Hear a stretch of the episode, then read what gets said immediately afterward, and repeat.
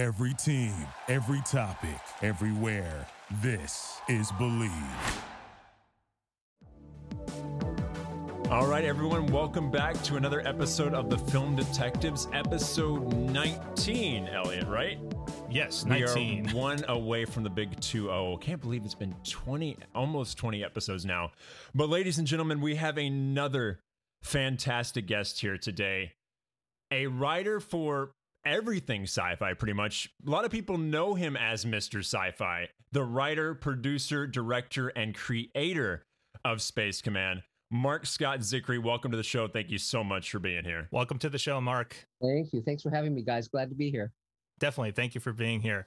So, to get started, Mark, uh, let's talk a little bit about how you got into the science fiction genre and what were some major influences as a child that really drew you to the genre of science fiction. You bet. Uh, I mean, I've been I've been a science fiction fan as far back as I can remember, and uh, as a kid, I was reading science fiction voraciously. This is back when uh, elementary school libraries would have all the Heinlein juveniles. They, the, Robert Heinlein throughout the 50s would write an, one adult novel novel per year and one one what would be now called YA novel, you know, a young adult novel.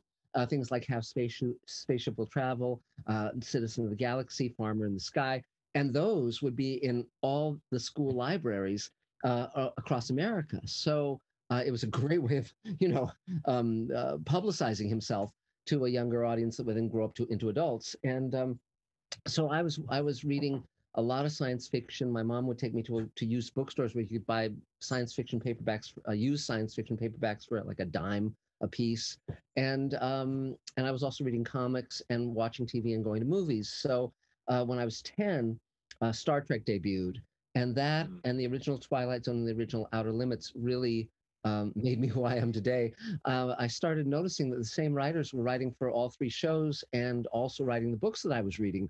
Uh, guys like Ray Bradbury and uh, Richard Matheson and Charles Beaumont and George Clayton Johnson and Harlan Ellison and so forth. And so, uh, as soon as I was old enough, I started going to science fiction conventions when I was a teenager and meeting these people, and they started uh, to become mentors and friends. And um, but when I was 18, uh, I wrote a radio play called Lobotomy that was a satire of science fiction conventions and um, science fiction movies and TV shows and writers, and that aired on KPFK here in Los Angeles.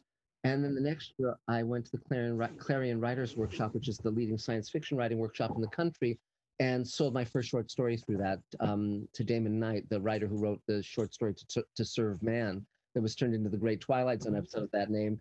And um, when I when I graduated college, there were no classes on how to write or produce television. There was no way to, um, and I knew that the writers ran television. Uh, the showrunners were almost invariably writers. Uh, Rod Serling really kind of set that as the mold, and um, so I thought, well, how do I learn? I knew I wanted to be a writer, producer, in TV. How do I learn how to do that? And uh, I thought, well, if I research one of the greatest TV shows ever made, this was only two years after Serling's death. Um, uh, that way, I'll I'll sort of learn how to do this job. And then a friend of mine brought me into television when I was 22 uh, in animation, and that's how I ended up writing for Smurfs and He-Man and Super Friends and, and Okay. Ghostbusters and all those. And then I made Gotcha. yeah, and then I made the jump over to live action with um, I developed a show called Captain Power, which was a live action sh- uh, science fiction show aimed at kids, and uh, and then started writing for things like Babylon Five and Star Trek: The Next Generation and Deep Space Nine and Sliders and on and on. So uh, that's yeah, and that's and therein hangs the tale. Yes, Basically, all the defining sci fi TV shows I grew Yes. up with, and I'm Yeah. sure Trevor grew up with Yeah. as well. Because, you know, for me, Star Trek, Next Generation, Voyager, Deep Space Nine, um, you actually wrote one of my favorite Deep Space Nine show uh, episodes, um, Far Beyond the Stars, Mhm. uh, which Sisko play uh, is it, it's told from two different time periods uh 1950s uh sci-fi writer um and Yeah. avery brooks plays a 1950s sci-fi writer and then is dreaming uh or going back and forth Yeah. between uh deep space nine's time period and the 1950s and you got you really like that's one of my favorite episodes it was just it was great. because it had so many multiple layers of what is reality Yes, and also that that stemmed from the fact that you know, as I say, the writers, I was reading the science fiction writers of the 50s when I was growing up in the 60s and Mhm. 70s. And so, and when I got to know Theodore Sturgeon, uh, he was a great writer of that period.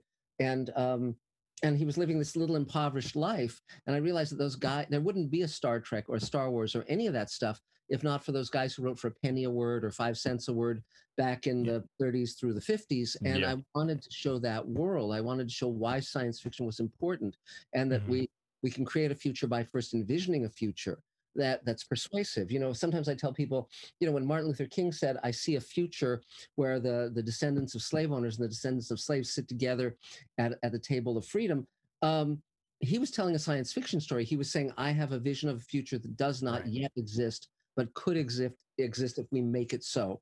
And um, and so uh, you know, so science fiction I think has an incredible power and uh, and so I, I, I really am glad that I was part of that era, and I'm continuing to be part of science fiction today you know so it's, it's really great fun yeah, and that actually brought up a great point what you were saying there is i was watching one of your interviews in regards to space command and we'll touch on space command uh, quite a lot of course right. in, in, the interview but you were saying that you wanted to create it because you wanted like the power of compassion is Ooh. something that you mentioned you wanted yeah. to have a show that basically everyone could coexist in one area and and agree on things which yeah. is what you're kind of saying there. You wanted that future where there is not that conflict and that you know kind of what we're going through right now currently in the world. Yes. Yeah. well i think well to jump in on that i mean i think it's not so much that they don't they don't they, they don't disagree. I think that's a that's a um, here's here's basically what it is. I, lo- I love science fiction. I love the hopeful um, vision of the future that science fiction can present. Uh, you, know, people forget that the original Star Trek was during the Vietnam War. It was during the riots in the streets. Cities were burning, but nevertheless, Gene Roddenberry could say, we can create a better future if we just reach across boundaries and barriers and come together with compassion and, and courage. And so, so for me, it's not so much that we all have to agree. I, I welcome, like for instance, with Mr. Sci-Fi or any of the things I do. You know, I'm politically very liberal, as is my wife, but I welcome conservatives uh, to be fans of my work and and and and in communication with me, as long as we're all compassionate. As long as we say this is a world of inclusion, not exclusion. You know, yeah, and, and I respect your ideas, and yeah, you know, we just need to get along. That's right, and and it, but it's even more than that. It's sort of like we can be a community, we can be supportive of each other, we can be there for each other when it really matters. We have to care about each other and recognize that humanity is the one race, you know, and that's really all that matters. Now, again, that might sound mm, Pollyannish, but it's not. It's realistic because the the only counterbalance uh, and counterweight against uh, chaos and and destruction and suffering is compassion and and and empathy. You know, we have to understand that violence stops when we decide to stop it. And the way you stop violence is not with with um, equal violence. No, no more violence. Yeah. Right. Right. You stop it with compassion. Very interestingly, we're doing a project. My wife and I now, we were brought aboard to do a project about the life of a political activist uh, named uh, Lord Peter Hain. He's in the House of Lords in England, but he and his family were anti-apartheid activists. And then he went on to be a world peace activist and was instrumental in the peace accords in Ireland and so forth. And at one point I said to him, well, Peter, when you have people sitting at a table who are violently uh, opposed to each other, how do you get them? How do you even start on a process towards peace? And he said, well, you, you engage them as human beings. You start talking about something totally not connected to the issue at hand. So it could be if they're um, football fans. Yeah. they're talking about football. And then they start recognizing that something they love is something you love, and there's a connection made. And then when you start to see each other as people, then you can start to uh, get somewhere, you know. And finding thought, common ground, yes, basically. Yes, yes, and um, and so I think that these times are times that um, messages of compassion, mes- mes- messages of kindness, mes- messages of hope are very important. And so a few years ago, I noticed that a lot of the science fiction shows on the air and the science fiction movies in theaters. Remember, remember theaters, guys? One uh, of those. uh, were, it's been a um, while. a lot of them were very dark and very nihilistic and very dis, uh, dystopic. And um, and much as I liked things like you know uh, Battlestar Galactica and so forth, I thought that there was something missing, which was the message of hope that I saw in the Twilight Zone and that I saw in the original Star Trek and in Star Trek: The Next Generation. And so I wanted to create something that could equal that could that could have a message similar to that, but in the modern day. And so that's what Space Command is. Yeah. it's just yeah the legacy of that compassion and hope that serling and, and roddenberry started yeah it i definitely see all the influences in space command and that's a great transition into space command because you crowdfunded this project uh, and are continuing continuing to do so and it's basically your homage to the science fiction genre because I see a lot of elements of Babylon 5 of you know Star Trek and of you know all the all basically all the great shows of sci-fi that really came out during the 80s that well actually all the way back to the 50s and 60s and then through to now. And and it's so, all, and it's so fun to have my own science fiction channel on YouTube where I can yeah. talk the history Mr. of sci-fi. Right. I, I feel, and geek I, out, you know.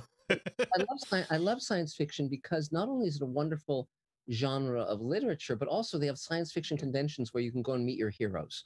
So I was able to meet, meet Ray Bradbury and Harlan Ellis and all these people that I thought were were, were geniuses, and they, and as I say, many of them became friends. And I feel part of a tradition. I very much do.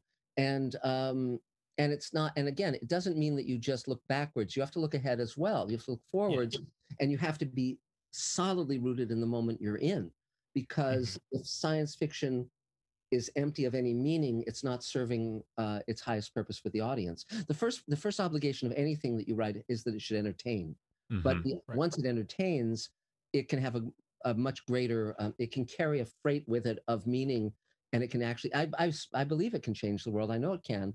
Um, Twilight Zone had an enormous effect. Star Trek, God, Star Trek has had a huge effect. You know, um, and it's so, still having an effect with what yeah, they're doing now. Yeah, but to talk about Space Command, um, I run this roundtable that I've run for 28 years of writers, directors, actors, producers. It's just to create a compassionate community in Hollywood and around the world in the entertainment industry. And it's thousands of members all over the place. And through that, I started hearing about crowdfunding, and I'd never hmm. raised money ever because I'd worked for all the major studios and networks, and they, you know, like when I produced Sliders, I didn't have to raise the money. The Universal gave us forty-two million dollars, and off it went, you know. So, but with Space Command, I didn't want to take the risk. I have many friends who are showrunners, and they would say, "Well, let's walk this in. Let's get a pilot deal." But I knew that it could get cut off at script, it could get caught up, cut off at pilot, or the notes could be crazy and stupid, and we'd have to listen to them. You know, put a put a put a funny robot in it or whatever, and you know, and so I thought, well, I've never raised money. Let me see if I can try. And our first target, our first campaign with Kickstarter,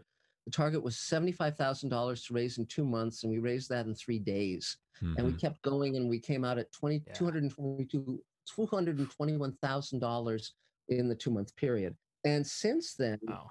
yeah, and since then, now we've just started a new Kickstarter campaign, but in the, in the, in the intervening time between that and selling investment shares for 7,500 bucks uh, in Space Command, I've raised over $2 million.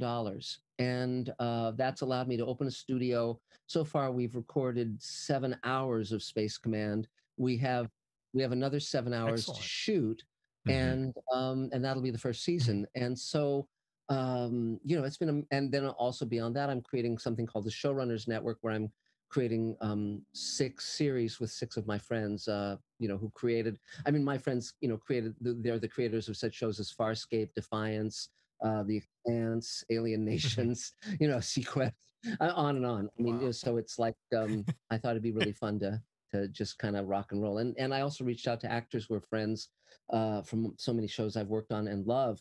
So even on Space Command, we have Doug Jones, Mira Furlan, whom we lost recently from Babylon mm-hmm. 5, mm-hmm. uh, Bruce Boxleitner, Billy mm-hmm. Mumy, um, um, Robert Picardo, um, Christina Moses from A Million Little Things, Faran Tahir, uh, who's in JJ Star Trek movie and Iron Man. We have um, James Hong from Blade Runner and Big Trouble in Little China. Um, on and on. You know, it just keeps going. Barbara Bain from Space 1999, uh, and on and on. You know, it, it's basically the legacy of sci-fi. yes, but this comes from knowing the traditions. And mm-hmm. and again, if I, I I mentioned to my cast that if I went to a network and, and wanted that cast approved, they wouldn't know who those people were, and they would say no. They'd say put mm. in this kid from the CW who can't act, yeah, you know, or whatever. Not to not to you know right. just the the CW, but but it's sort of like I've worked with a lot of great executives at the networks and studios, and a lot of them have been very smart. And I have not butted heads. Very, I, it's very rare that I meet a, a, a dumb executive. But on the other hand, I don't want to take that risk. And and when you have total power over something, it's rather lovely. Yeah. So uh, because then it becomes your your baby, yeah. your child in a way. Well, my, my- Yeah, my it's your wife and I write and direct and produce together, and I'm sort of the lead dog on Space Command. Uh, and then there are projects of hers where she's the lead dog. But um, but but we, uh, it's lovely because we write we write it, we cast it, we shoot it, you know, we edit it. Mhm. It's it's exactly what It's we have. in all yours. Yeah, it's all inclusive. Yeah, Yeah. Yeah, and and Mhm. it's funny because my team, you know, because I've I've a number of people in working in my studio now. Um, you know, I'll come up with some crazy notion, and their and their eyes will get big, and they'll be, you know, shaking their heads, and then I just, you know, um, we man we find a way to pull it off. So, for instance, in the first two hours of Space Command in the pilot, there's uh, 1,800 visual effects shots. That's Mhm. insane. I mean, Yeah, it's a lot. a movie wouldn't have Yeah. that many. They do. They yeah. look great. yeah though. but it they takes, look it great. takes enormous determination and uh but yes and but again i'm very cognizant that that the visual effects have to be solid but the characters are what what has to work most of all you have Mhm. to care about these people if you don't care about the Right. people then it doesn't matter how good it looks you know you, you you it has to have a story that compels and people that you want to take the journey with so i'm i'm very lucky very very Yeah, well, well. Speaking of speaking of the characters, I know you shot a two-hour like at-home special type thing called Ripple Effect, and I wanted to touch on that because I wanted to see, you know, with COVID and everything going on, how was that process of everyone basically shooting things from home and then putting it all together to create was- Ripple Effect? it was super fun. It was super fun. Here's here's why I did it. Two re- several reasons. Now we just completed shooting a scene with Nichelle Nichols uh, of Star Trek, whom I'd met first when I was ten, when Star Trek was on the air, and, and I Wow. got to get a, a visit of the set of Star Trek. It was amazing. The original show, sit in the captain's chair, all that stuff, and um, sort of so so to come full circle fifty years later and be able to uh, you know uh, have her in Space Command was a dream come true. So we just shot that scene, but hadn't put it in the in an episode yet. It was like in waiting in the wings, and then I was calling my friends, you know, who were actors, uh, and they were all stuck at home, bored out of their minds, you know, like Christina Moses and Barbara Bain and Bob Picardo and so forth. And whereas normally these people, it's difficult to schedule their them for a shoot, they were all there. And I thought, well, gee, well, well, gee they're, the- you know, I said, you want to, you want to play? And initially, Elaine and I thought, well, it'll be maybe just a vignette, maybe 10 minutes. Then it grew to 20, then it grew to an hour, then it grew to two hours because there was just so much. Because also, we'd laid out the entire first season of Space Command, and there were many actors whose character I knew what characters they were going to play, but they hadn't come into the the show that we released yet. So, for instance, I knew Armin Shimerman was going to play Christina Moses' father, uh, you know, Armin from DS9 and Buffy, and Ethan Phillips was another character who was would be later in the show, and Barbara Bain, and so forth.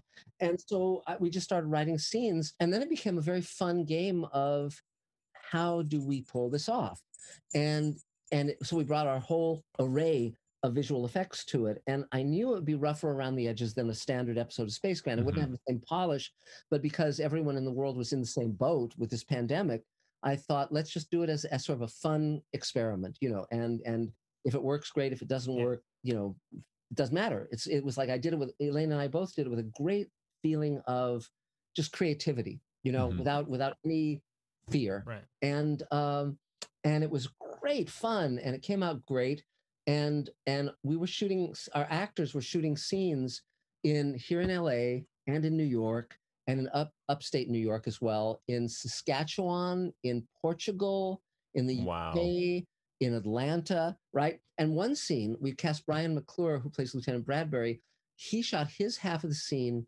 in Atlanta and we cast an actress to play his daughter and she was in Saskatchewan and we digitally put them both in the same room, you know, in a living room set.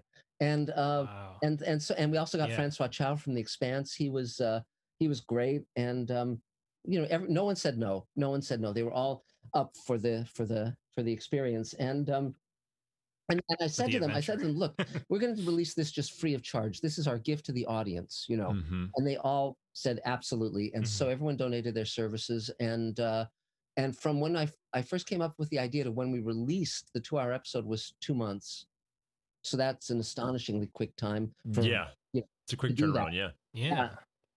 Fast, Yeah, and, fast but, and turnaround. yet and i put it on mr sci-fi so one can go to my youtube channel and watch the entire thing and um and it was very funny because i thought okay let's we're introducing some of the characters as well so i thought at the beginning i had each actor against a white wall just looking dead into camera talking about the character they play and so you see the actors all talking about their characters, and then it becomes one screen with all of them in little boxes saying, "Got that." Mhm. Yeah, You I know? saw I saw that. Yeah. yeah and it was really fun Yep. and again the whole issue although some scenes were comedic and some scenes were um, very dramatic uh, there was a great spirit of play playfulness and and one the other thing that was really Mhm. really fun is that normally you would never ever ever write a monologue for an actor it's very rare you would write a monologue uh, simply because you know you're shooting dialogue you're shooting scenes but with this because again it was the pandemic we could give actors monologues Yeah. and uh, so some scenes we had monologues some scene we had two actors talking to each other some scenes we had even more actors talking to each other um, some scenes it would be a reporter interviewing a character we got neil neil degrasse tyson Yeah. as well Saw that. That's I wild. saw yeah, that. and again it was like and the funny part of that was that um i i go to this gym here in la we've had elaine and i have had the same trainer for 30 years and uh he looks great oscar but um but one day i was there and uh, neil degrasse tyson was visiting from out of town and he was working out at my gym so i said listen um, I said, yeah. Oh, I said, really? I said, listen to him because I was thinking of, of a problem in something I was writing for Space Command. I said, listen, if someone wanted to go out into space and bring something back that could turn global warming around, what would it be? And he said, huh, that's an interesting question. He said, are you going to be here Monday? Uh, I said, yeah. This was like on a Thursday, I think, or a Friday, and or Saturday. And uh, and so I came back on Monday and I was running on the treadmill, and he got up on the next treadmill and he explained the solution he'd come up with. It took a half hour to explain it, and uh, and then I wrote it down as soon as I was finished with my run. But I kept in touch. I kept in touch with him, and and I worked him into the into the role because we did a, we did an audio play that was a prequel. So initially I was thinking, well, he'll be in the audio play, right? But then when we when we incorporated that into Ripple Effect, I knew it was going to be a visual. We were going to he sent us video, and so um so then I had to say, well, okay, this is taking place 30 years from now. How do I uh, explain that he looks the same? And then I, so we came up with the newscast being sponsored by something like like Regena Youth or something, where it starts with a baby morph. It starts with an old man morphing into a baby, and then and then Gus Tyson Yeah. says, you know, and I'm a customer, you know. yeah, there you go. That's how you get around with it. Yeah. yes, yes, yeah, yeah. Paid customer here. And uh, but again, everyone kind of really, really Oh got with it, and um, and it was it was just fun. But you know, it's sort of like I I did it partially to prove to everyone that the pandemic didn't mean you had to stop. It if you were clever, if you were creative, you could find ways to still create work and get it to your audience because everyone is undergoing that experience. And uh, and I also knew I didn't want it to be about the pandemic directly, but I did want it to be about how we're all in this together, you know. And so, um, you know, so that was, and that's what happened. And sadly, of course, our, our dear friend Mira Furlan died from West Nile virus. We didn't know that would happen, but that was her last appearance, I think, in anything uh, when when she did that that episode. And uh, you know, and every moment that we were able to record her character in Space Command is a blessing, of course. And I also worked with her in Babylon Five, you know, as well. So yeah, It's interesting too because she also was uh, a teacher at New York Film Academy too, and I actually bumped into her several times, and she was was great. the sweetest woman ever, and and just really just very giving and just a Yes. very nice Yeah, lady it was it, to be around and stuff. it was so, a and giving of the her irony, time. of course, is that it wasn't COVID. She was staying hunkered down in her place in the Hollywood Hills, and a mos- mosquito bit her and gave her West Nile, and that was that. And uh, but but again, uh, all of us are so lucky who work in film and television and books that the work that we do lives after us, lives beyond us, and so we all of us know that. And there's something very, I won't say reassuring, but something very comforting to know that um, our work has reached people and will continue to do so. So I'm so we're dedicating the, the first two hours of Space Command to Mira, and so the first thing that you'll see in the episode is for Mira Furlan against a black screen. So yeah, yeah, yeah, yeah. Well, speaking of books and things, uh, this is a, a question I've been really because you mentioned Doug Jones, and Yes. I've I've had the very fortunate opportunity to meet Doug and know Doug, which is incredible. But I know that you co-wrote Guillermo del Toro's Cabinet of Curiosities. Yes. It's, is that how you met Doug, or is how did you how did that happen? How did you meet Guillermo? How did you how did you meet Doug? I'm just curious personally. I I've just finished a new book called Greenlighting Yourself, which is going to come out as soon as I mail it to my publisher or, or email it. You know, uh, Uh-huh. I just I just finished the first draft of it, and um, yeah, and I talk in that book. It's about how you can basically do all the stuff that I've been doing, and I say, you know, decide who you want to be mentored by. And Mm. and one of the people on my list was Guillermo del Toro. And so when I was at Comic Con some years ago, I introduced myself to him. I ran into him and I introduced myself. And he, of course, had read The Twilight Zone Companion, as has almost everyone who's interested in the genre. And I told him how much I liked his work. And then a couple years later, we ran into each other again at Comic Con. So we, so he knew who I was. He knew what I, how I came across. And then, um, uh, when I, I did a something called World Eno- World Enough in Time, it was a um, Star Trek New Voyages episode with George Takei and Christina Moses that I co-wrote and directed and executive produced, and it was nominated for the Hugo and the Nebula, which are the two top awards in science fiction.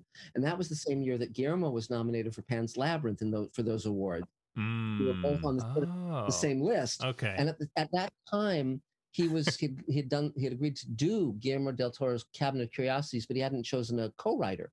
And my friend Iain McCaig, Iain McCaig designed Darth Maul and Queen Amidala. He was doing a book of artwork for the same publisher, and he said, "Well, how about Mark Zicree?" So they floated my name to Guillermo, and he said, "That sounds good. Let's have a meeting to see if you know if the chemistry is right." So he and I got together, and uh, and I said, "What I want this book to be like is uh, Hitchcock Truffaut, the the great book where Francois Truffaut in you know interviewed Hitchcock about his entire body of work." And it's funny because the publisher was going, "No, no, no, no, no," and Guillermo and I were going, "Yeah, that sounds great."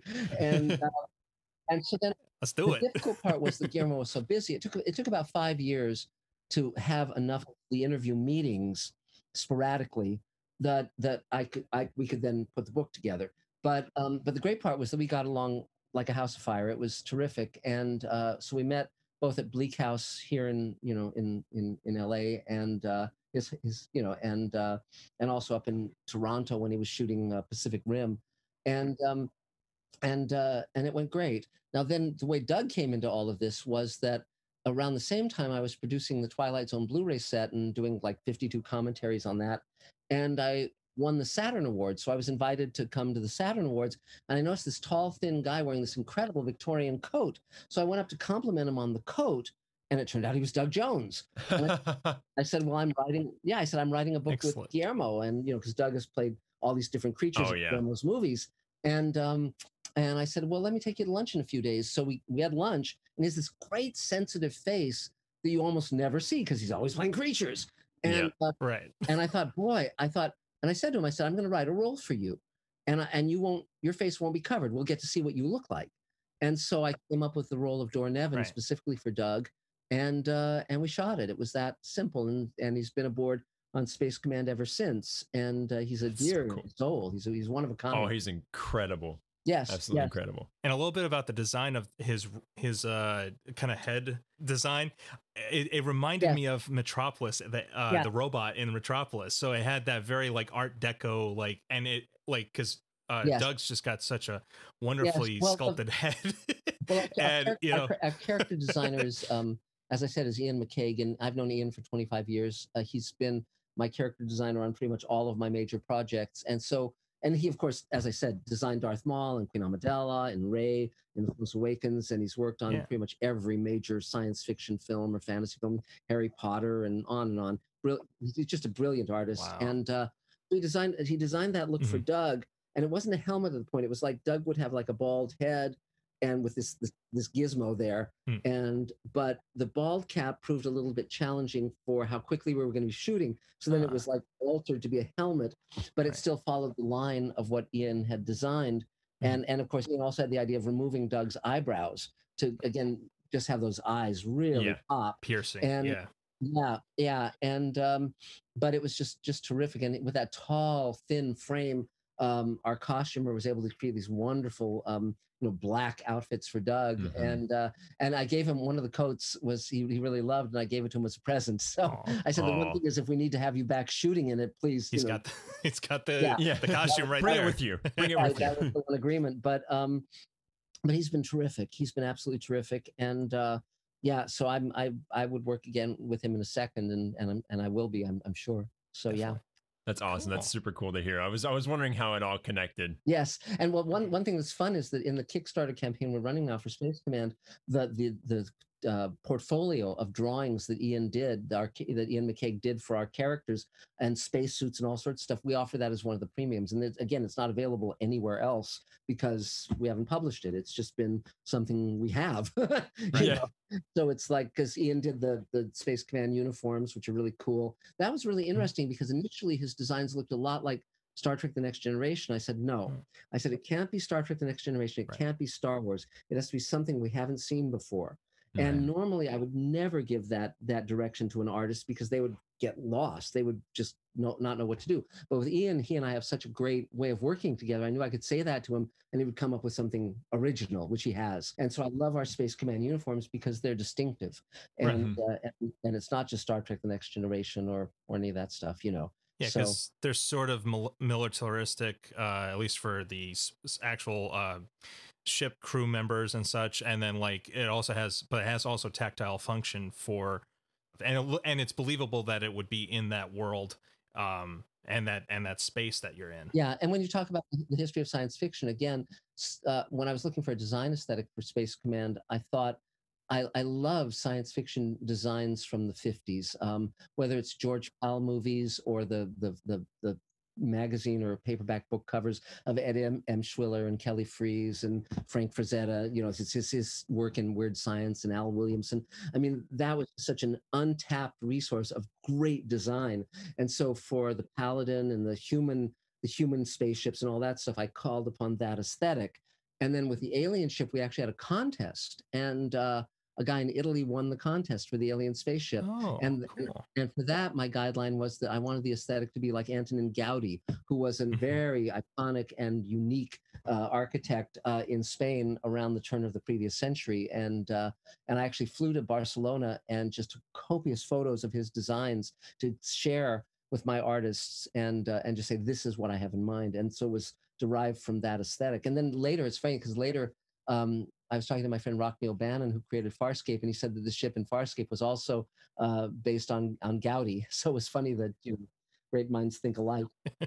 I, I, was gonna say the cool thing is you were mentioning how a fan, basically a, a, fan, you know, created the ship that is now used in the show type of thing. Yes. Another thing that I found from one of your interviews is you know that you what I love about Space Command is like you say the audience is the partner. Yes. Not just, you know, in, you know, funding the, the show type of way, but they're also connected to it because they are with without them, you know, the show wouldn't be what it is type of thing. Yes. You know, that's right. That's right. I mean, I think, you know, the lovely thing about the internet and um, I mean it's just phenomenal. You know, I, I was talking to an actress that we're going to be casting who's in Moscow.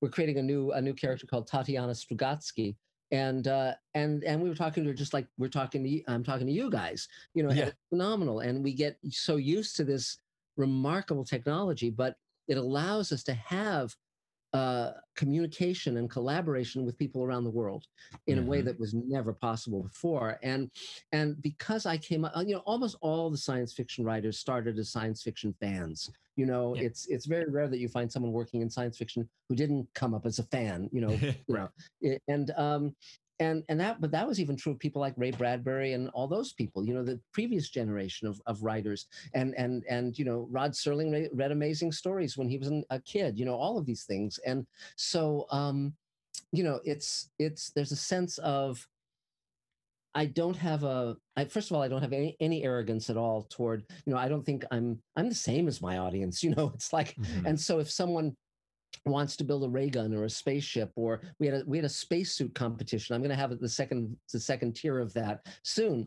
because it was so fun because the categories in that were um, uh, steampunk you could make a steampunk one you could make a scientifically accurate one you could make one that was built for a hundred bucks or less from parts oh. entirely from home depot or lowes you oh, know? oh, wow i mean it was like it was different categories and but the thing was we own the spacesuits you know you send you don't send us a drawing you send us the spacesuit and then the winners you know get to you know uh, come to the set and all that stuff but and there were various tiers of prizes you know that were really really fun and but i'm going to do that contest again because um, it's just so fun to have people people often think that they don't have they can't be part of the hollywood dream you know? Mm-hmm. and and i, I sort of want to dismantle that barrier you know? Because and so we so many of our actors that we cast are very well known as as we've mentioned but we've also had worldwide talent searches where anyone could audition and for a lead. And we've cast you know like more than 10 actors uh, from those competitions and uh, and auditions you know and we've and thousands and thousands of people have auditioned uh, that way from all around the world and um, and i think that's just just swell Yeah, because Yeah. it, it basically represents a great platform to bring together just uh, tons, copious amounts of talent from around Yes. the world. And that and the great thing today in this day and age, we have the technology to do that. And I, I that's a great way to utilize that technology because Yeah. you know, we we are social people. We we want to collaborate, we want to work together, we want to Yeah. strive for something great and creative and, and and express our own vision of what that future may hold and such and i think that really comes through with the show um Yeah, because it it's a great platform for that Well, you know, the, the thing I love about um, the internet is that authenticity comes through. You know, it's funny because when I started in television and for the first 20 years or so of my career, it was a one way communication. We wrote the scripts, made the shows, they were telecast. You might get a fan letter every now and then or go to a convention and say hi to the fans, you know, but but it was basically we create, you guys observe, you know, right. But now it's a dialogue and um, very, very direct. And I like that. It's very funny because the past holds very little allure for me in terms of my own career and life. In other words, I like being here now. I like what I'm mm-hmm. doing now. I would never go back to working for the studios and networks in the old in the old days. I would, you know, it's easier in certain ways because you know you get paid a fortune and all that stuff. But but the trade-off is I love the dialogue. I love the interaction. I love the spontaneous quality of it and and the fact that I can be in a direct dialogue with with my audience with via Mr. Sci-Fi and, and all the things I'm doing. And I remember when I was w- during one of the campaigns when I was you know talking about what I was doing to the you know on my channel and so forth.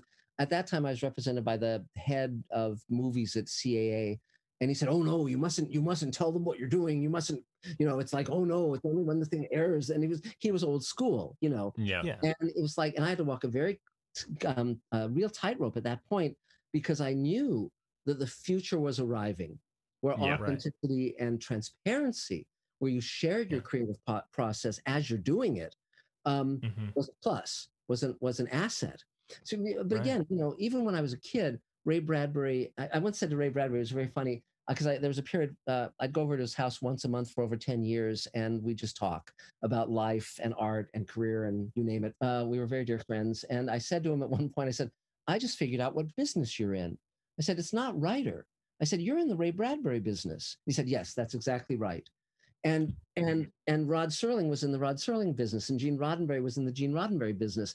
You know, it's like, and Spielberg is in the Spielberg business. It's sort of like you're branding yourself for the kind of thing you create. And if you're doing it really well, the only way people can get that thing is to go Is to you. Yeah. right yeah we're even finding that out with this own with this podcast too as well. Like trevor and i like we have to brand ourselves a certain way and Yeah. and use social media and the great thing is we have social media to get to our audience and share our knowledge and you know our guest knowledge of this business you know because it's it's a great business and i wouldn't be i, I wouldn't want to be in any, any other business than this one you know? So especially one that allows you to be so creative and sh- and share your art with the world Yes, but also the fun part is that um, if you're congruent, Mhm. in other words, what I stand for, what what my wife and I stand for in our personal lives and in our business lives and in our art. I remember the first Ray Bradbury was the first writer I ever saw in person when I was like seven, something like that, maybe even younger. He spoke at a library in Cheviot Hills here in Los Angeles, and um, and I didn't just sit in the front row. I sat in front of the front row on the carpet, a little kid, because I idolized this this writer. And I remember from that talk, he said something that, that had a profound influence on me. He said, ideally, your work and your life and your art should all come from the same place. I was like, wow. So that's what I've endeavored to do. And uh, so the opportunity to have my own channel where I can talk about whatever science fictional thing I want to talk about is fun and a wonderful opportunity. And, you know, we've had millions of hits and, you know, heading toward 100,000 subscribers. And, you know, and, uh, but the funny thing was that wasn't anything I planned. What, what happened was that I'd started working on Space Command and I was I was having lunch with Glen Mazzara, who had been the showrunner on Walking Dead, and he, you know, um, he he'd come off the the um, you know other shows as well, and um, uh, he he said to me, "You know so much about science fiction, you should have your own YouTube channel." And I thought, "Huh, that's interesting."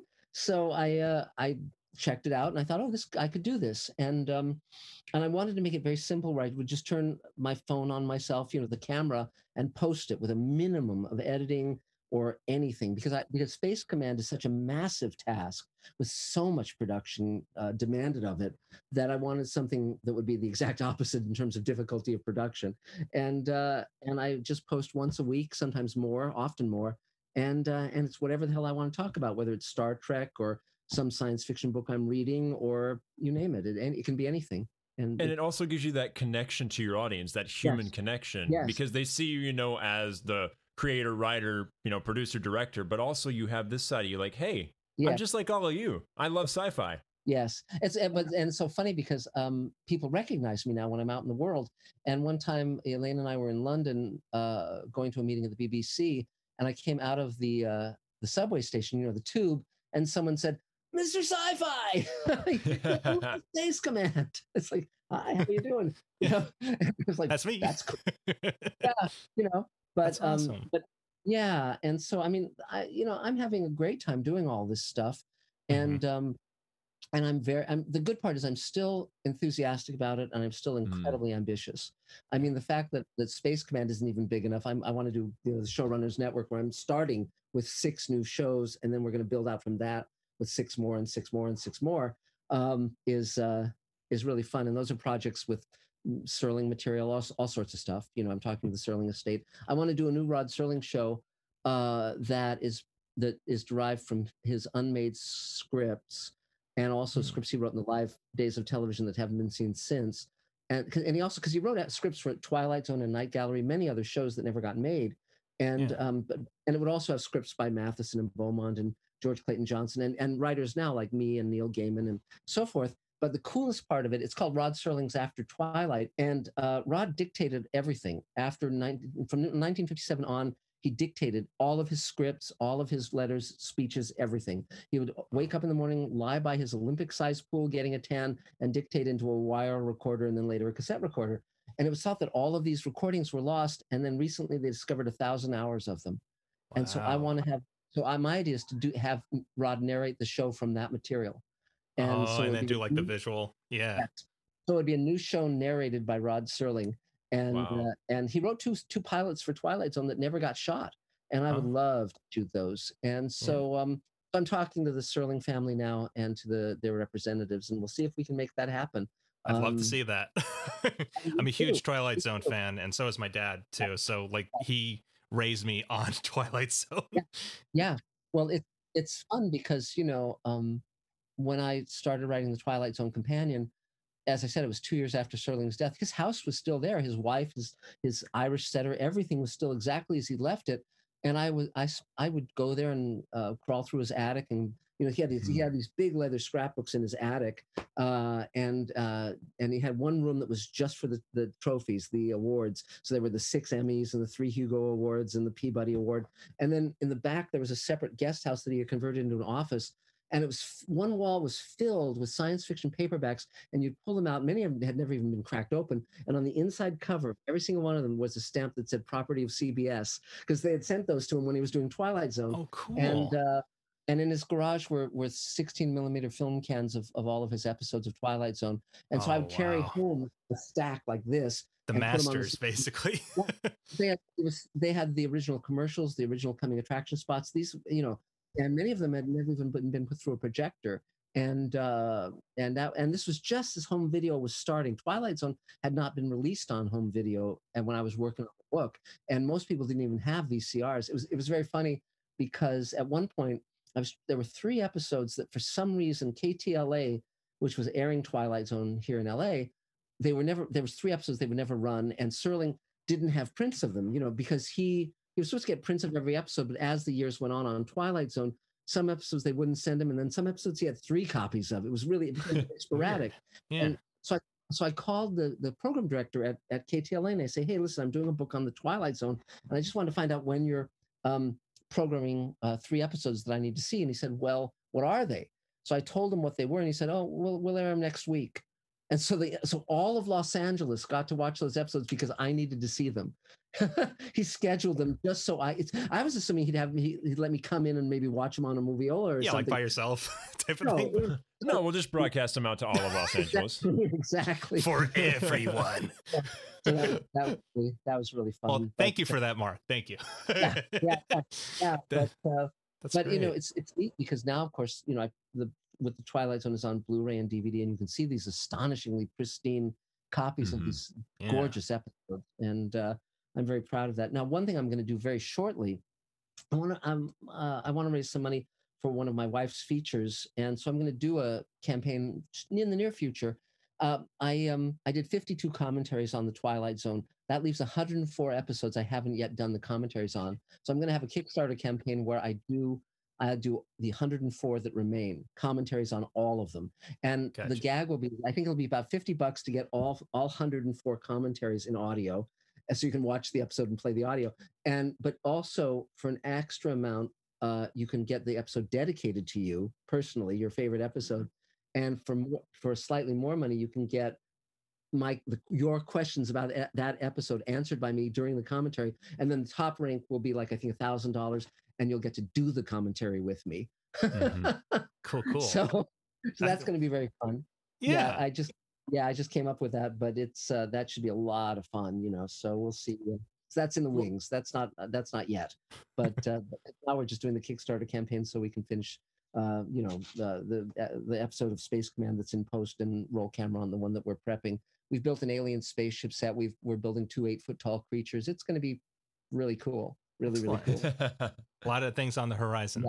Yes. I think yes. the biggest thing like I picked up just talking with you is that number one, you didn't wait around for things to happen. You made things happen. no. yeah, and the yeah. second thing is you embraced the new media that came out. You didn't stay, and that's why I think you're so successful at what you do. Yeah. Because you you have embraced all that, and you like like you were saying, you know, you made friends with all those people as you were growing up and that Yeah. type of stuff. It's like people come out here now to LA, you know, my age, and they're like, "Oh, I'm gonna be a star," but it's all about you know. networking and just finding, yeah, all about who you know ultimately. And I think that's so cool to hear your story of how you know you started there and you're continuing that but you're also embracing the new media that we have today Yeah. and using that to further you know your career Yes. Well, I think I, I know many, many people of my generation who get stuck in the way things used to be. And they keep talking about, well, it Hmm. shouldn't be this way or it shouldn't be that way. Well, it is that way.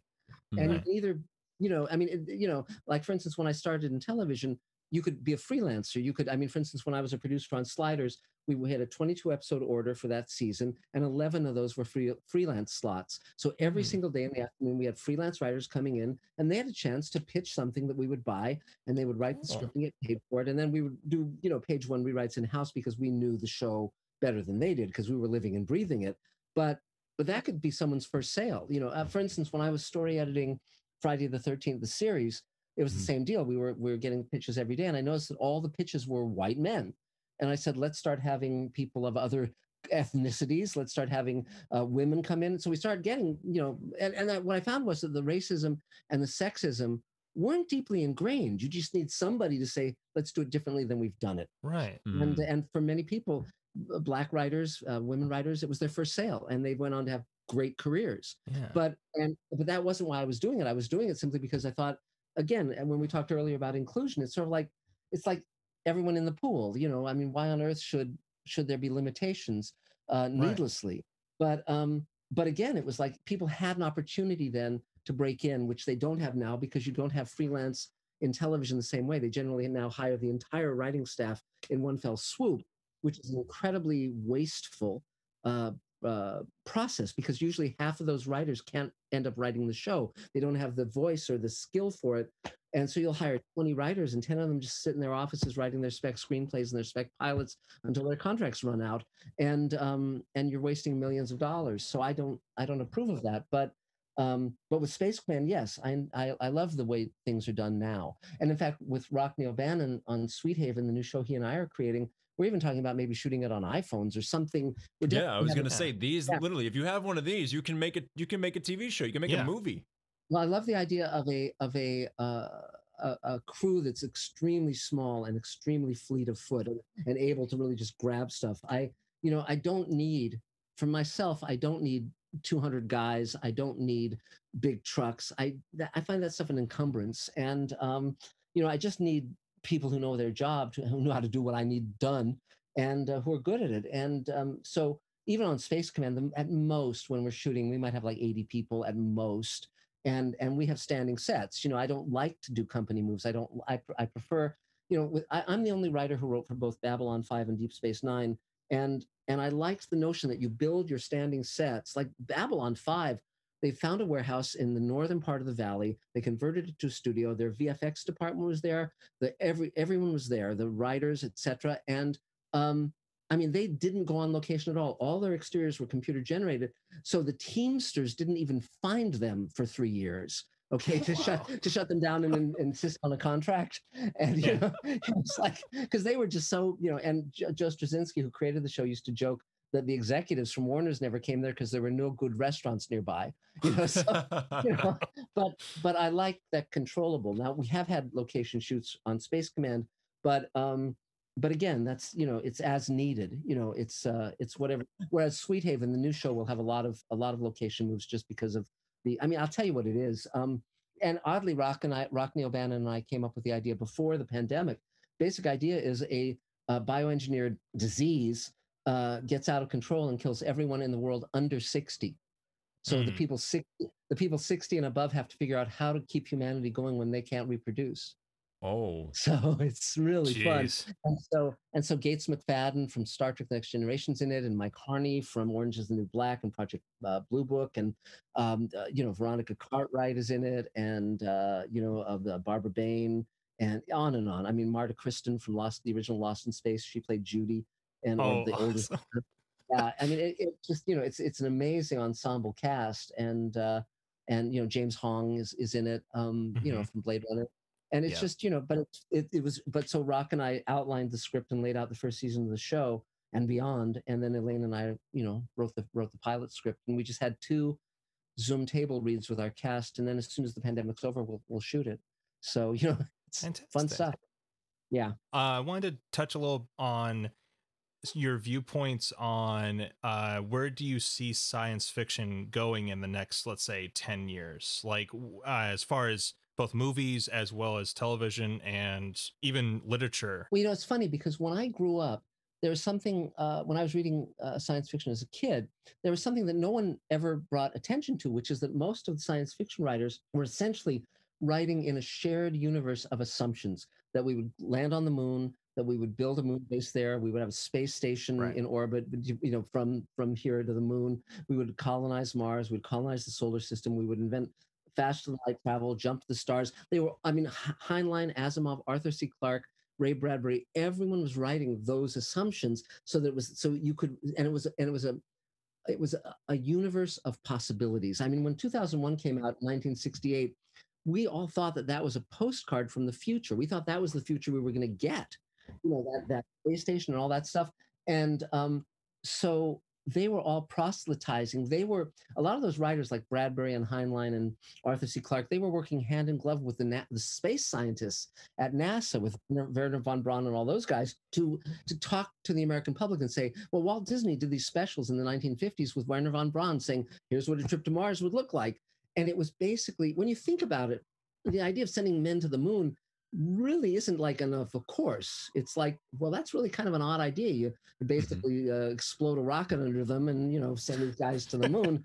Okay but they, but between the science fiction writers um, visualizing that and then the scientists going along with it and and making you know they were basically selling something to the american public which was we should go into space. We should explore space and colonize it. And then through the 70s into the 80s and 90s into the early parts of the 21st century that vision fell out of favor. And a lot of the science fiction uh, writing turned inward turned into a very dark kind of pessimistic kind of thing. It was a lot of sort of navel gazing. But now we're coming out of it again where mm-hmm. you know i mean i never dreamed i never dreamed you know when i was a kid uh, Heinlein, particularly Robert Heinlein, the storyline would be, and George Pal was doing this in movies, a crazy millionaire funds a, tr- a rocket, a silver needle nosed rocket to go to the moon and Mars or whatever, right? Never thought I would see that in the real world because it was it's crazy. And then up pops Elon Musk. And I was going to say Elon, yeah, literally. Exactly. Exactly. This is Yep. exactly the future that was being all of those 1950 science fiction covers had that exact kind of rocket.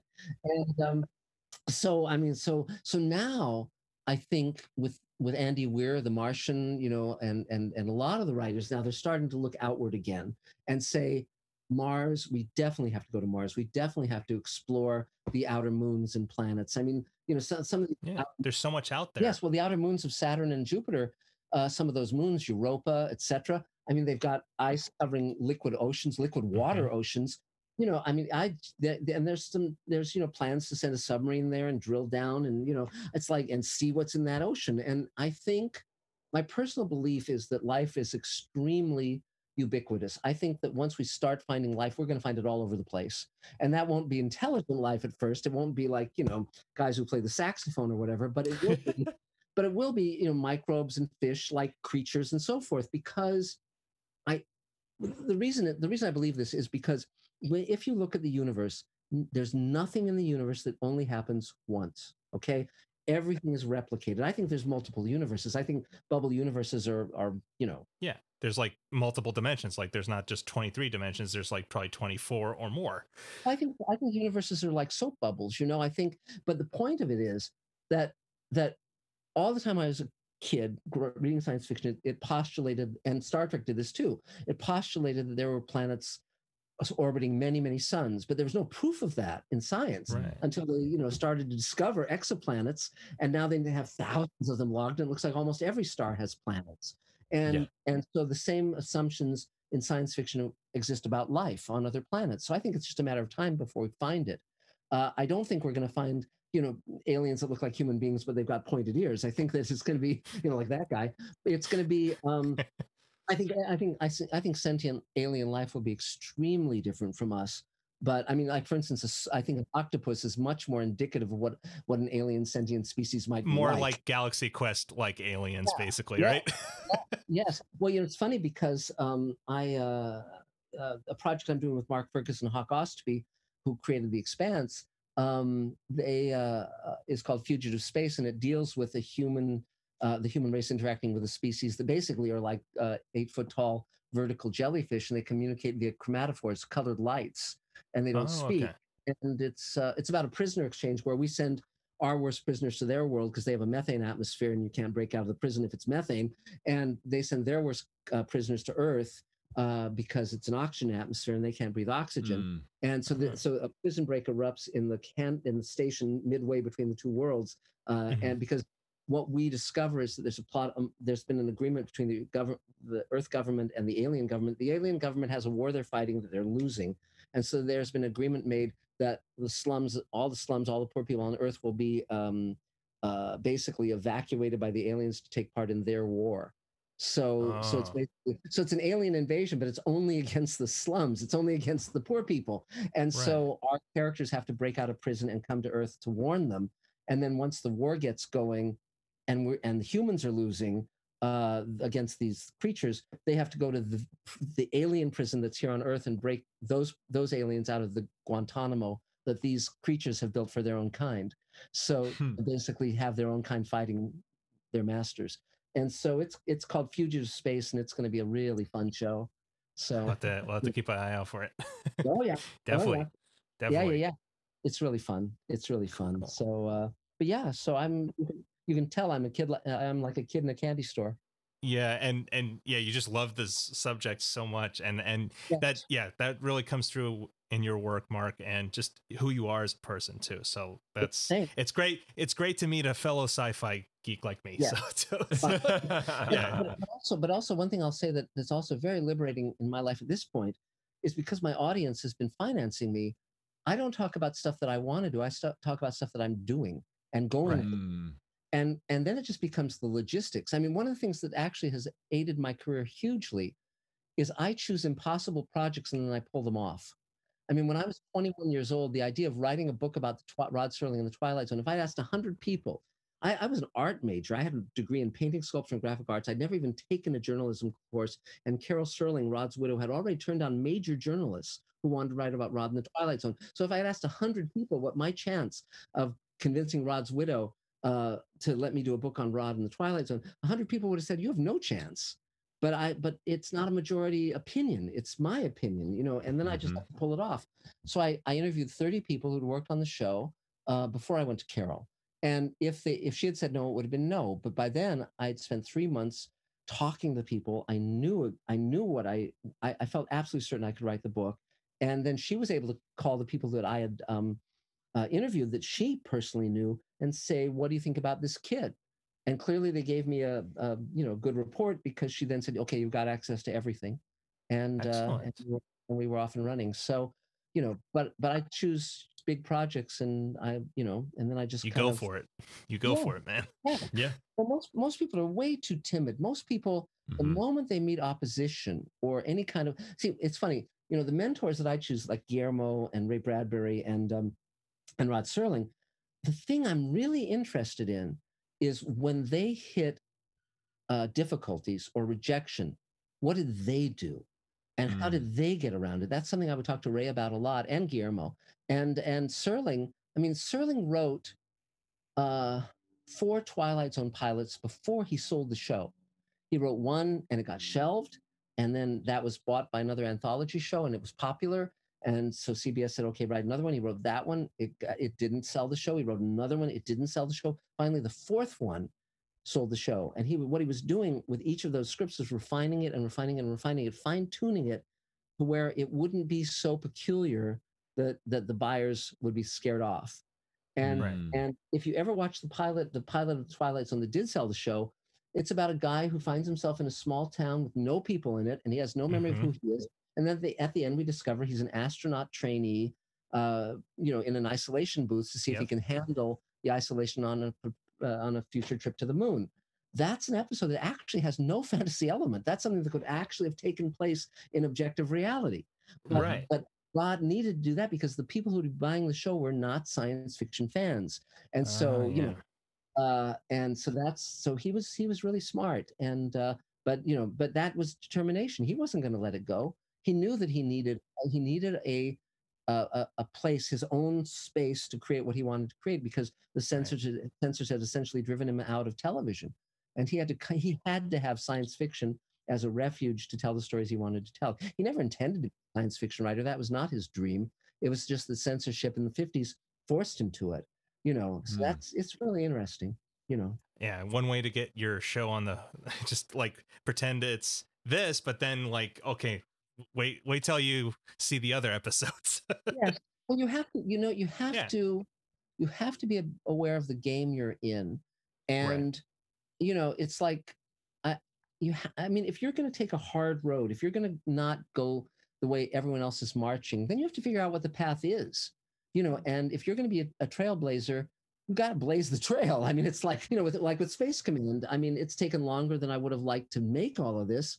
But on uh, well, it's funny when I was writing the Twilight Zone companion, from the month I started to the month the book came out was five years. And while I was writing it, someone said, "Well, well, why is it taking you so long? You know, other people are going to beat you to the punch." And I said, "I'm taking this long because I want to do it right. You know, it takes time to do it right, to get it right." Mhm. And Mhm. and then the book came out, and the the same person said, "Now I see what you're why it was taking so long, because I really, really, really did did my job." And the book's been in print for close to 40 years because I did my job right. And uh, you know, so that's again, you know, I mean, you know, you have to take pride of workmanship, and you have to, uh, you know, if it's hard, it, it, see, from my vantage point, it doesn't matter if the job is easy or if it's hard. First of all, you bring your A game to whatever you do, whether it's Smurfs or Friday the Thirteenth series or Space Mhm. Command. But also, you, um, whether it's hard or easy is irrelevant. You're going to get to the finish line no matter what. If it's hard, it's hard. You just accept it, but you keep going.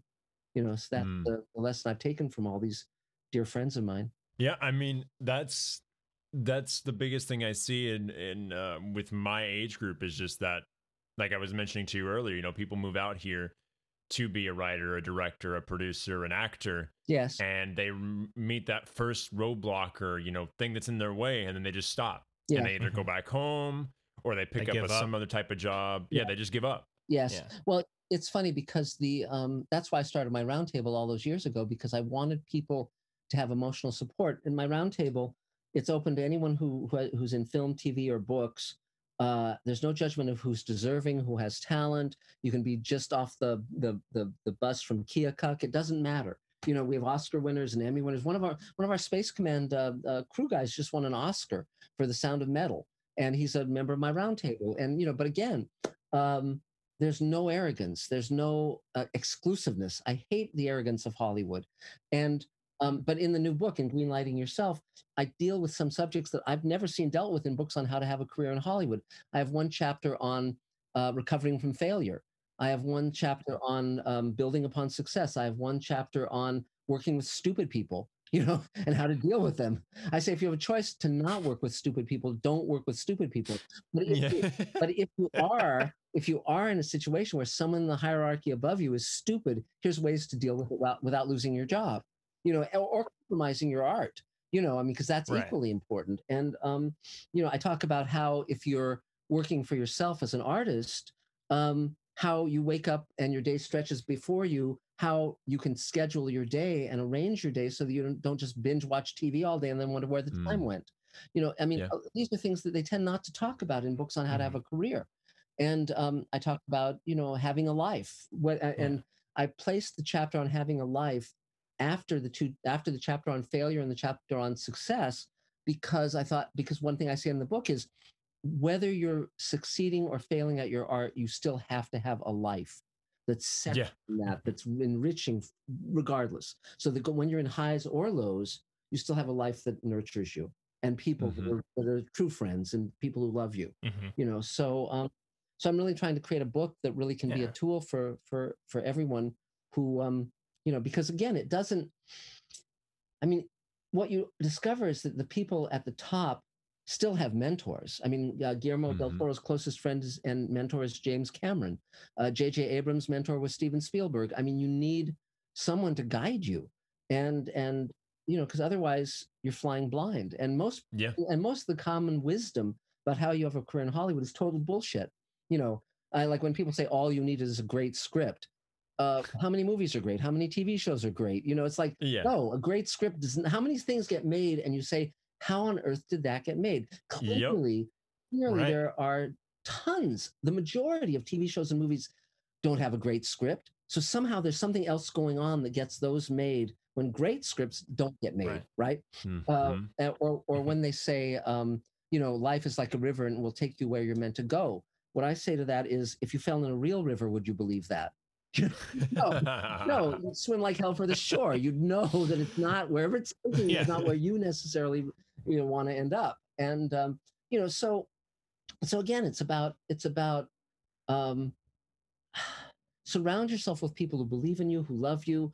You don't want yes men. You want people who will tell you if you're headed for you know a bear trap, you know, or an Mhm. iceberg. Yeah. You know, but but you need people who will be supportive of you, who will be loving, who will be there when whether it's fair or foul. You know, you need those real friends. You know, but um, Mhm. but also you need to you need to get on with your work. You know, I mean, Ray Bradbury wrote every he wrote five days a week. He, his schedule was this: he would wake up in the morning, he would write for several hours in the morning. At, then he'd have lunch. Then he'd have a nap, and then he'd do business in the afternoons. Evenings and weekends were for his family. He did that for 70 Mm. years. Okay, like clockwork Wow. And because you Yeah. know so it's very interesting you see um that discipline as well as enthusiasm are what form the basis of a career you know and yes and people and and and, anyone who comes here thinking it's going to be easy is uh, very quickly um disabused of that but the question is when you discover it's i mean here's the real so, someone once said to me when people say what they want look at what they're actually doing and that will tell you what they actually want because most people are Mm. not committed to what they say they want. You know when push comes to shove they you know and and another thing i say in the book is do you want to live in the excuse or do you want to live in the action? You know because from like it's very interesting with this kickstarter campaign it was like you know there comes a point where you say well do i pull the plug or do i keep going? Do i double down? Do i increase what i'm doing? And for me it's like no there's there's we're not you know i mean we're going to succeed. And and if and we just we just have to be clever and we have to be inventive and you know it, you you move forward and uh, you know so that's that's what you do. Yeah, and it's cool to hear you say that because we had Rob uh, Rob Paulsen on uh, recently, and he had basically the same type of message. You know, it's just that surround yourself with people that you know care about you and you care about, but also you know you you got to keep going. Yeah. You, you know, you, you if you really truly want to do something, then go for it. Yes. You know, don't make excuses for yourself. Yeah. Well, you know, it, it, it's really the question is what do you want to create? Yeah. And what do you want to stand for? I mean, one another thing I say sometimes is I'll say your career will be defined by two points along a spectrum: what you stand for and what you won't stand for. You know, and Mm. and it's absolutely true. But first, you have to know what those are. You know. Yeah. You know, Right. and and it's vital. Figure out who you are. yeah, Yeah. and again you don't have to have all the answers you frequent you, you never will but but the more you like the first step to find out what you want to create is to say okay what do i resonate to in other people's work you know whose work speaks to me and Mhm. and then it's like okay let's see if those people see being here in hollywood you can so many of the creative people come here when it's not a pandemic um, and you can meet them you can hear them speak and with the internet of course you can you know hear people talk oh, any anytime any moment you want to. And and though meeting them in person is great because frequently the official story isn't the real story. You know it's like Mm. there's um you know how they got their their start or whatever you know no one's going to say well i gave a blowjob to somebody. You know that's not going to be their their their creation myth or whatever. You know and, and and not to get into the into the me too generation but i'm just saying like one one person told me the way he got into uh, writing for for writing scripts was he was working as a bartender and a big A-list star came in with his drug dealer. And the next time that drug de- dealer came in alone my friend said to him well can you get my script to that star? And the drug dealer said well no he's he's just going to burn it. I, I can get it to someone better. And he did.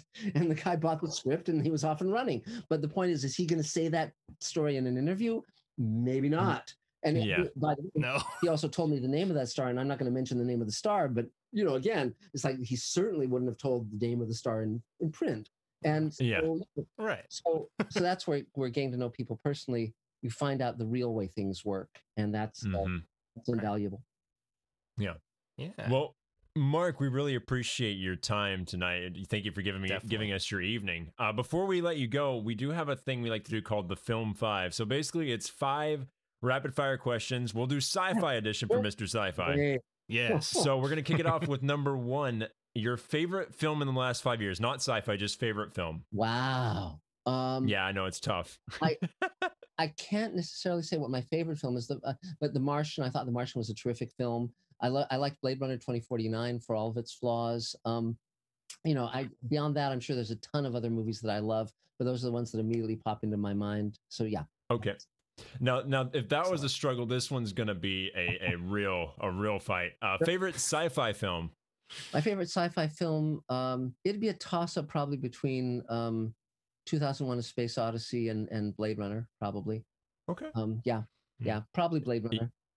Okay. Yeah. Your favorite sci-fi character. Likewise. my favorite sci-fi character. Huh. Well, Ripley is a great character. I love I love Ripley, and uh, you know, so that's uh, that would probably be the one. Okay. Uh, your favorite uh, current film that's out right now Ah, yeah. of the rare ones. Um, I just saw Greenland. You know, Greenland is a wonderful little little science fiction film about the end of the Earth. It's sort of the film that the Deep Impact and Armageddon should have been, but I really really enjoyed it, I, and it and the cast is terrific, and it really delivers. So for anyone who hasn't seen that film, it's about asteroids hitting the Earth, and it's uh, great fun. Great fun. okay. And then the favorite project you've ever written on. Wrote for. Well, so what I'm doing now is my favorite project. You know, Space Command and the Showrunners Network. I mean, I'm a happy camper. Um, I mean, I, you know, I grew up really wanting to work on Star Trek. So when I fin- finally sold to Star Trek, what happened with Star Trek is when the next Star Trek: The Next Generation started up, I pitched every single time I would pitch. The producer who I pitched to would want to buy one or more of the stories I pitched and then be fired before they could buy it. And this happened over a two-year period. It was David Gerrold, Tracy Torme, on and on. Uh, Bert Armus and uh, finally someone stayed there and was able to actually buy the story that he liked and uh, and that was michael piller but Excellent. but man yeah but star trek was was a big big uh, coup for me yeah Wow. All right, and then one more thing before we let you go. Last thing, uh, you mentioned many projects you have in the works right now. Is there any that you didn't mention, or anything you you know you really want to talk about that you can talk about at this time? I mean, the main thing I would say is if it uh, go to my Mr. Sci-Fi YouTube channel, Mr. It's SCI hyphen FI, Mr. Sci-Fi, and uh, and the first hour of I've just posted the first hour of Space Command. We're about to have a sneak preview of ten minutes of the second hour, which will be really amazing. Uh, we'll do that probably by tomorrow or the next day, um, and then go to our Kickstarter campaign and throw some money our way. That'll be much appreciated. SpaceCommandKickstarter.com. Sounds great. Everybody go check out Mr. Sci-Fi on YouTube. Marc Zicree, thank you so much for being here. The writer, director, so much, producer, creator of Space Command and so many other sci-fi projects. We appreciate Oh, you for being here. It's it's been great. I've really enjoyed Yes. it, guys, and uh, and best of luck with everything. Thank you so much, Marc. Have a Cool. great Thank evening. you so much, Marc. Take care. See Take time. care, man. Bye. If you like this episode, make sure to follow us on social media at Film Detectives for further news and upcoming shows. Join us next week as we explore filmmakers from around the world.